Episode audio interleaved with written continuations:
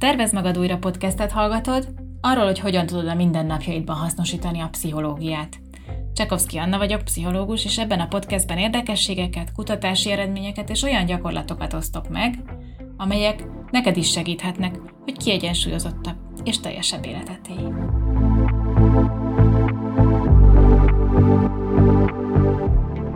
Néhányunknak nem elég egy szakma egy életre, sőt, még egy pár évre sem. Vannak emberek, akik folyamatosan többféle dologgal elfoglaltak egymástól teljesen távol álló területeken, mondjuk valaki egy nagyvállalatnál programozó, de mellette esténként mondjuk stand-up komedikben lép fel, és esetleg rádásként még Ironmanezik is. Vagy van egy elindított YouTube csatornája, amit eleinte érdekes volt, és jól ment, és egész jól be is futott vele, de már néhány éve nem posztol. Vagy esetleg elkezdte magát beleásni a coachingba, de aztán mégse lett belőle coach, hanem valami teljesen más irányba indult el. És az is lehet, hogy nagyon könnyen ráún a dolgokra, és lehet, hogy már esetleg többször váltott, nem csak munkahelyet, hanem kompletten szakmát is, és az is lehet, hogy sokszor belekezdett olyan dologba, amit aztán félbehagyott, mondjuk egy iskolát, egy képzést vagy egy vállalkozást, nem is feltétlenül azért, mert mondjuk nem ment, hanem inkább mert valahogy kifulladt a lelkesedése, és már nem érdekelte annyira a dolog. Hát, hogyha ezekben a dolgokban magadra ismersz, akkor tudj róla, hogy nem vagy egyedül. Bár nagyon sok előnye is van annak, hogyha valakinek ennyire változékony az érdeklődése, ezekről majd később fogok is beszélni, ugyanakkor azért ez nem egy könnyű helyzet, mert a környezet nem mindig értékeli ezt a fajta csapongást. Lehet, hogy azt mondják rád, hogy nem vagy elég kitartó, hogy túl sokat ugrálsz, meg hogy állásszédelgő vagy. Lehet, hogy már többször is megkaptad, hogy semmit nem fogsz elérni, hogyha mindig újabb irányba indulsz el, vagy bűntudatod van, mert már annyiszor váltottál munkahelyet, hogy már az önéletrajzodat is ciki teljesen leírni. Vagy a szüleidnek, vagy a barátaidnak inkább már el sem meséled, hogy megint milyen új ötlet pattant ki a fejedből, mert hogy félsz, hogy nem fogják érteni, hogy hogy lehet, hogy már megint valami mást akarsz, mint amit egyébként csinálsz. Van, aki azt fogja rád mondani, hogy éretlen vagy, és hogy nőj már fel végre, találd meg a fókuszt, és ne legyél naív. De mi van, hogyha ezek mind nem igazak, és csak arról van szó, hogy te is multipotenciális vagy? És mi van akkor, hogyha éppen ebből tudsz előnyt kovácsolni? Ma arról fogunk beszélni, hogy mit is jelent a multipotenciális személyiség, mik ennek az előnyei, milyen kihívásokkal és rizikókkal jár, és hogy milyen módszereket tanulhatsz a pszichológiából, ha te is multipotenciálisnak érzed magad. Hogy elkerüld a csapdákat, és a lehető legtöbbet hoz ki magadból.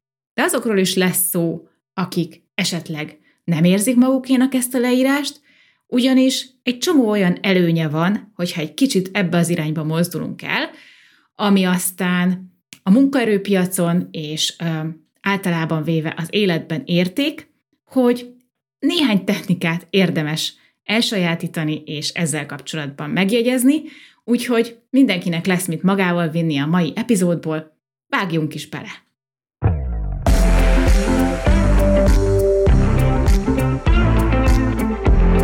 Van néhány olyan ismert ember, akik nagyon jó példák arra, hogy mennyi mindent lehet egyszerre vagy egymás után csinálni. Például Steve Jobs, vagy Leonardo da Vinci, ők ilyen tényleg nagyon ismert és nagy kaliberű és nagyon sikeres emberek, akik tipikusan rengeteg mindennel foglalkoztak. Da Vinci egy tipikus multipotenciális személyiség volt, ugye matematikában, fizikában, anatómiában, művészetben jártas volt, sok mindennel foglalkozott, és az ő példája is jól mutatja, hogy ennek a típusnak az ereje pont abban rejlik, hogy jól tudja kombinálni a különféle területekről hozott ismereteit. Da Vinci valószínűleg azért is tudott annyira élethűen ábrázolni embereket, lefesteni, mert megvoltak hozzá az anatómiai ismeretei is. Sőt, állítólag ő kifejezetten úgy gondolkodott, hogy a különféle tudományterületek azok valójában mind ugyanarról a holisztikus, teljes valóságról szólnak, tehát nincs is értelme külön kezelni őket, hanem egy nagy egész képként. Ma azt mondanánk, hogy nagyon erős volt ez a helikopter view, a helikopter nézőpontra való képessége, vagyis össze tudod fogni különféle dolgokat, és jól át tudod látni egy komplex, sokféle területből álló képet. Vagy a másik példa Steve Jobs, aki egy beszédében pont azt emelte ki, hogy az életében mennyire fontos volt az, hogy annyi minden érdekelte, és hogy ő összekötötte a pontokat olyan látszólag össze függő területek között, mint a kalligráfia, a számítástechnika, meg a marketing, és megszületett az Apple. Meg mellesleg a, a Pixar is egyébként az ő nevéhez kapcsolódik, ami meg megint egy teljesen más terep, mert hogy ugye animációs filmeket gyárt.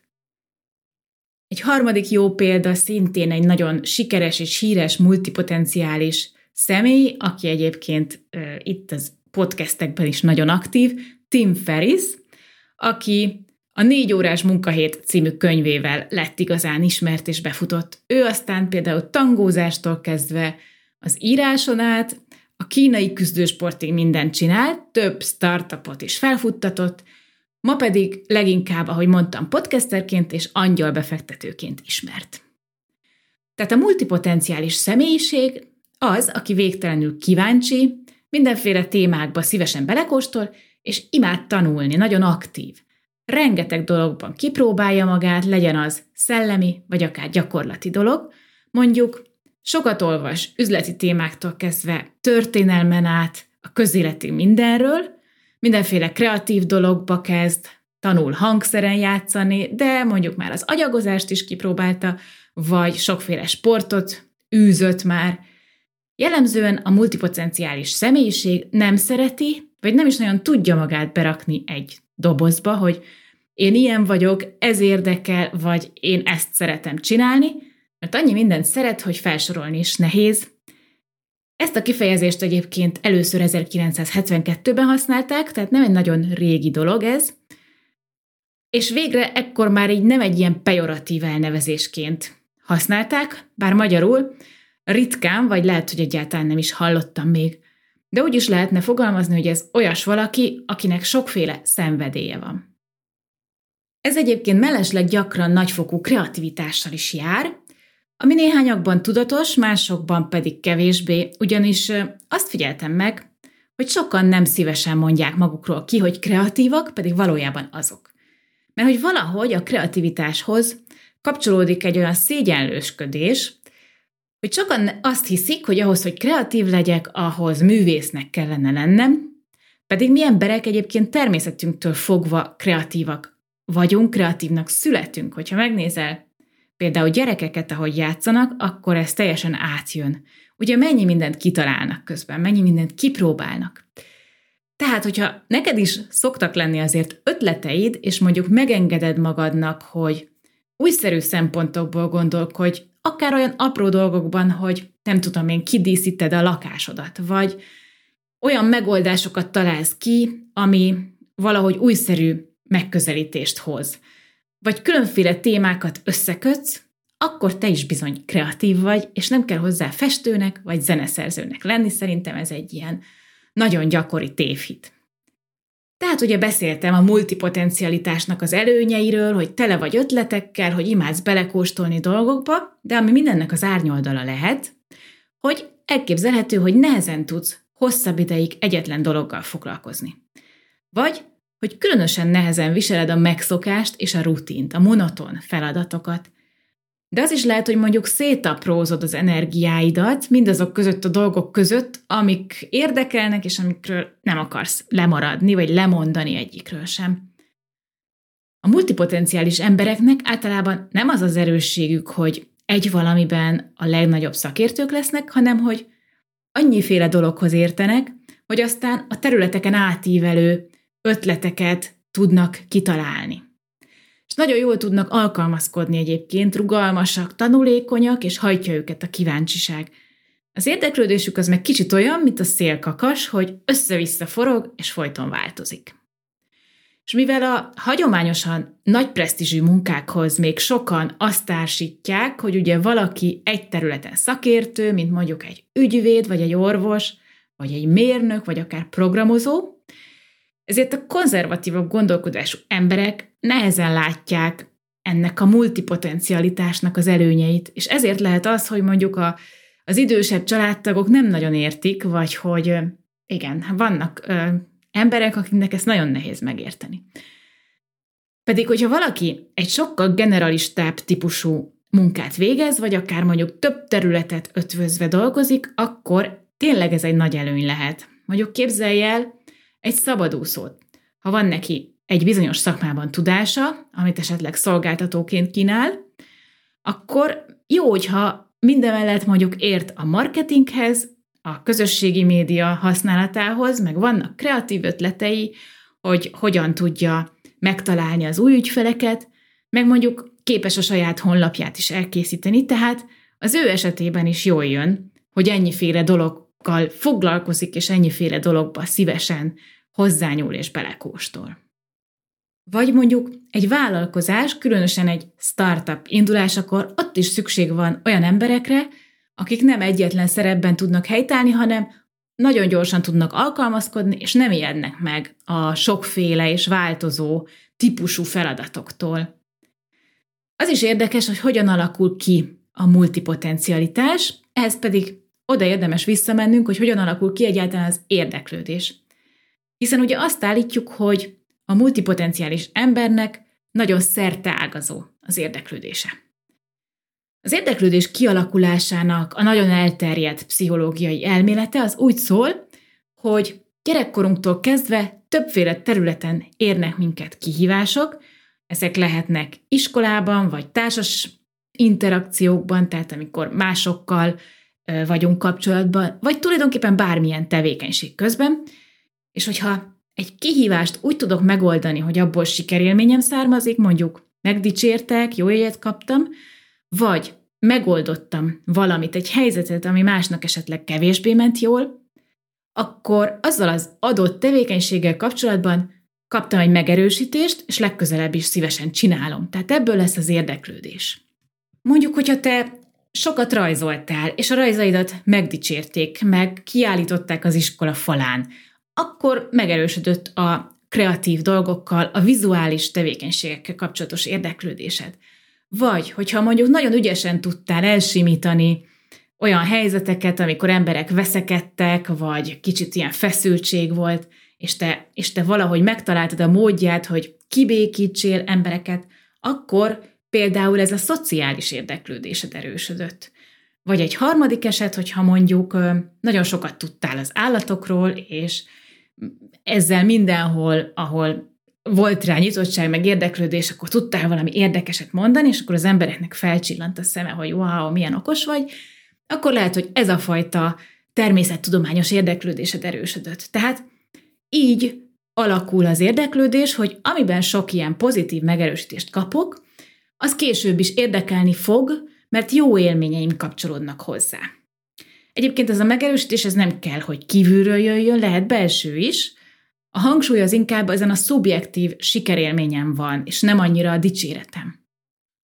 És hogyha teszem azt egy gyereknek, nagyon sokféle területen lesznek ilyen pozitív élményei, akkor el lehet képzelni, hogy felnőttként is sokféle témával fog szívesen foglalkozni. És ehhez persze az is hozzáadódik, hogy milyen a családi kör, a szűkebb környezet, akik ugye erősen hatnak ránk gyerekkorunktól kezdve, és hogy mennyire volt akár a családban is erre példa, hogy lehet sokféle dologgal foglalkozni, meg hogy mennyire erősítették gyerekkorodban az általános önbizalmadat. Tehát ezek mind-mind olyan tényezők, amik közrejátszanak abban, hogy multipotenciális lettél, vagy a személyiséged, vagy az attitűdöd így alakult.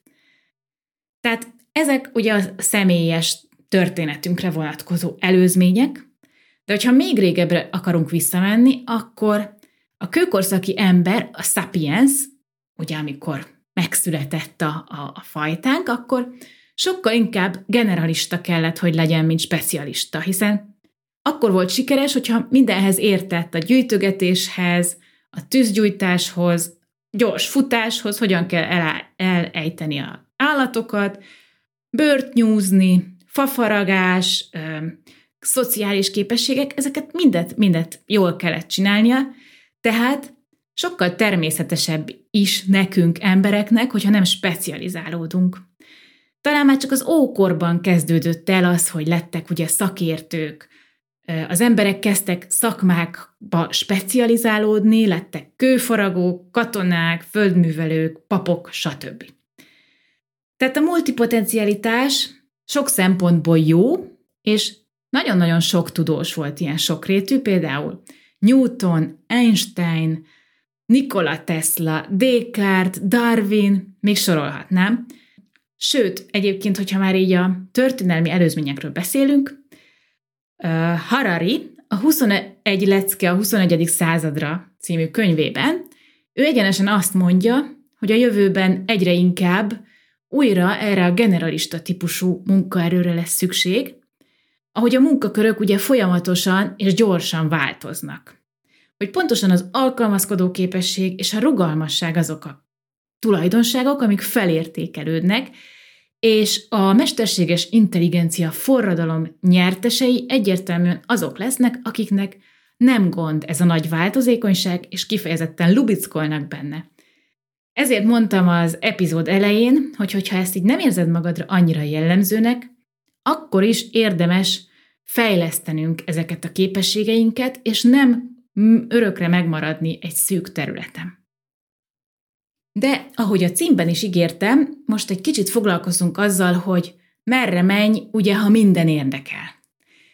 Karriertanácsadásban sokszor arra a központi kérdésre keressük a választ, hogy mi is lenne az egyén számára az ideális irány a munkában, a karrierben, és egy multipotenciális embernek lehet, hogy ilyenből van több tucat is, és ilyenkor ugye nagyon nehéz elhatározni magadat, és egy irányba beleállni és döntést hozni. Egy rizikó, ami ezzel együtt jár, az pont az, hogyha semmivel sem foglalkozol elegendő ideig, akkor mindenben közepes maradsz, tehát nem szerezel elegendő tudást ahhoz, hogy azokat az előnyöket tud élvezni, amik együtt járnak a multipotencialitással. Tehát azért érdemes egy bizonyos fokú tudásszintre eljutni, és elegendő időt tölteni egy témával ahhoz, hogy mielőtt egy következőre váltasz, hogy tényleg hasznosítani tud, amit abból tanultál. De vajon mennyi ez az elég? Nos, Tim Ferriss szerint az egyik fontos dolog, ha multipotenciális vagy, az az, hogy amikor valami érdekel, akkor azzal egy ideig nagyon elmélyülten tudsz foglalkozni. És ebben az időszakban akár magadra tudsz szedni egy év alatt például annyi tudást, mint más valaki, aki ráérősebben halad, akár több év alatt tudna megszerezni. Ugye mivel a szüleink korában még nem változott olyan sebességgel a munkavilága, mint ma, gondolj bele, hogy például a Google is csak most lett 25 éves, ezért gyakran a család az tényleg, aki nem érti, hogyha valaki gyakran változtatja az irányt. Pedig ma már tényleg nem igaz, hogy ugye attól leszel hosszú távon sikeres, ha egész életedben egy szakmába ásod bele magad, egyre mélyebbre és mélyebbre, tehát ahelyett, hogy átvennéd ezt a tradicionális gondolkodást, nem kell, hogy bűntudatod legyen, hogyha nem tartasz ki ugyanazon a területen néhány évnél tovább, vagy legalábbis annyi ideig, hogy tényleg tudjál belőle magaddal vinni valamit. Egyébként tényleg sokszor olyan szabályok rabjai vagyunk, amikbe, hogyha belegondolunk, akkor tényleg kiderül, hogy ezek csak ilyen megkövesedett hiedelmek. Például ilyen az is, hogy nem lehet sikeres ember az, aki nem specialista valamiben. Egy másik ide kapcsolódó nehézség, amivel a multipotenciális emberek gyakran küzdenek, hogy bizonyos pontokon ugye a társadalom elvárja tőlünk, hogy valami mellett letegyük a voksunkat. Válasszunk pályát, vagy válasszunk egy munkahelyet, de ez a döntés az nagyon nehéz, hogyha minden érdekel, és pont a társadalmi nyomás miatt ez így sok stressz és szorongás forrása is lehet. Az egyik dolog, amit tehetsz, hogyha ez rád is igaz, hogy nem feltétlenül csak a munkafeladat alapján hozod meg ezt a döntést, mert hogy abból tényleg nagyon sok minden érdekelhet téged, hanem inkább azt a szempontot veszed figyelembe, hogy a motivációdnak mennyire felel meg egy adott munka. Ha például neked fontos, hogy embereknek segíts, akkor szűkítheted az opciókat annak alapján is, hogy mondjuk mennyire van az adott irány összhangban az értékeiddel. Mondjuk fogsz-e tudni tanítani másoknak valamit, Vagy tudsz-e valamilyen nagyobb ügyért dolgozni azon a munkahelyen? Vagy hogyha mondjuk a szabadságot tartott fontosnak, akkor erre érdemes központi szempontként tekinteni, hogy mondjuk mennyire lehetsz önálló és kreatív egy adott munkában. Nagyon fontos tudatosítanod magadban, hogy ellentétben azzal, amit lehet, hogy otthon hallottál, vagy az iskolában sugalnak, ugye már jellemzően nem egy életre választom munkát, és hogy sokkal nagyobb előnyben vagy, hogyha alkalmazkodni tudsz, ahogy beszéltem erről, mint hogyha egy területen szuper profivá válsz, ami lehet, hogy holnap után már nem is létezik, mondjuk, mert a mesterséges intelligencia átvette ezt a szerepkört. Ez ma már egyébként annyira valóságos, hogy tényleg jóformán senki nincs védve, semmilyen munkakör ettől a típusú átalakulástól. Tehát a kíváncsiság és az, hogy képes vagy egyedi módon ötvözni a dolgokat, a különböző területekről gyűjtött tudást, tapasztalatot, ezek erősségek, és ezeket érdemes kultiválnod, hogyha multipotenciális vagy. Például úgy, hogy kibontod az ötleteidet, tovább gondolod, leírod, beszélsz róluk másokkal. A közös gondolkodás egyébként nagyon nagy teret ad a kreativitásnak, amennyiben senki nem ítélkezik, és szabad tere van az ötleteknek. Einstein egyébként ő is azt mondta magáról, hogy nincsenek különleges képességeim, csak megszállottam, kíváncsi vagyok. Tehát ebből is jó példa ő is arra, hogy tényleg ez a fajta hozzáállás, ez mennyire sokat tud hozni az életünkbe. Úgyhogy te is bátran kövesd, amerre a kíváncsiságot hajt, és nem kell, hogy bűntudatot érez miatta. Ha pedig kifejezetten szakmai területeken gondolkodunk, akkor ha multipotenciális vagy, akkor olyan területeket érdemes céloznod, ahol a rugalmasságot és az újszerű ötleteket ugye inkább értékelik, és nem hibaként tekintenek rá. Mondjuk ilyen lehet az IT fejlesztés, vagy design, vagy más kreatív területek, vagy például akár a pszichológia is. Míg mondjuk a másik véglet, ami tipikusan nem való egy multipotenciális embernek, azok a nagyon rutinszerű, szabályozott munkák, mint a könyvelés, adminisztráció, vagy az egyszerű fizikai munka. Mert hogy egy ilyen ember ezekben nagyon hamar elunja magát, és szenvedni fog. Ha ez a helyzet veled, akkor ne rágd magad, még hogyha a végzettséged is akár ehhez kapcsolódik egy ilyen területhez, mondjuk pénzügyes vagy, akkor is esetleg érdemes lehet elgondolkodni, hogy hogyan tudsz egy kicsit elmozdulni ebből a nagyon rutinszerű, szabályozott munkából, hogyha ilyen munkahelyed, munkakörben vagy. De teszem azt, lehetséges olyan helyzet is, hogy semmiképpen nem jöhet szóba váltás, mondjuk mert a családi helyzeted most nem teszi lehetővé, hogy akár lejjebb adja fizetésedből. Sokszor találkozom ezzel, és abszolút el tudom fogadni, meg, meg is tudom érteni. Tehát ilyenkor, ilyen esetekben valószínűleg az lesz a megoldás neked rövid távon, hogy munka mellett éled ki az egyéb érdeklődéseidet. Tehát szabadidőben, önkéntes tevékenységben, sportban, stb. stb. És azt is fontos tudnod, hogy semmi, amit csinálsz a munkán kívül, akkor sem, hogyha nem fizetnek érte, nem elvesztegetett idő. Mert hogy minden, amit csinálunk függetlenül attól, hogy kapunk-e érte fizetést vagy sem, hozzájárul ahhoz a nagy tapasztalat és tudás csomaghoz, amit folyamatosan építünk, és amiből később majd nem tudhatod, hogy mikor hozza úgy az élet, hogy szükséged lesz rá, vagy lehetőséged lesz valami teljesen új gondolattá összefűzni azokat a dolgokat, amikről tanultál, vagy amikbe belekóstoltál korábban.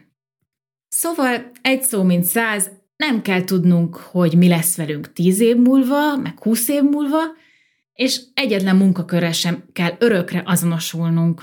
Hogyha leteszed ezt a képzeletbeli terhet, és kibékülsz a szélkakas érdeklődéseddel, és elkezdesz rá erősségként tekinteni, akkor egy csomó lehetőséget fogsz észrevenni, amit addig lehet, hogy nem engedtél meg magadnak.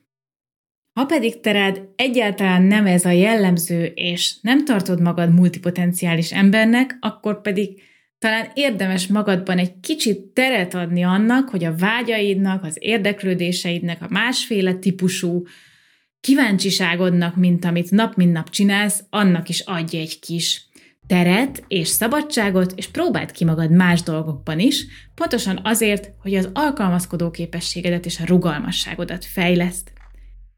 Ennyit gondoltam ebbe a mai epizódban elmondani a multipotencialitásról. Köszönöm, hogy velem tartottál, remélem, hogy hagysz nekem egy értékelést azon a felületen, amin hallgatod a podcastet, és hogy a jövő héten újra itt leszel velem, szerdán várlak egy következő epizóddal. Minden jót!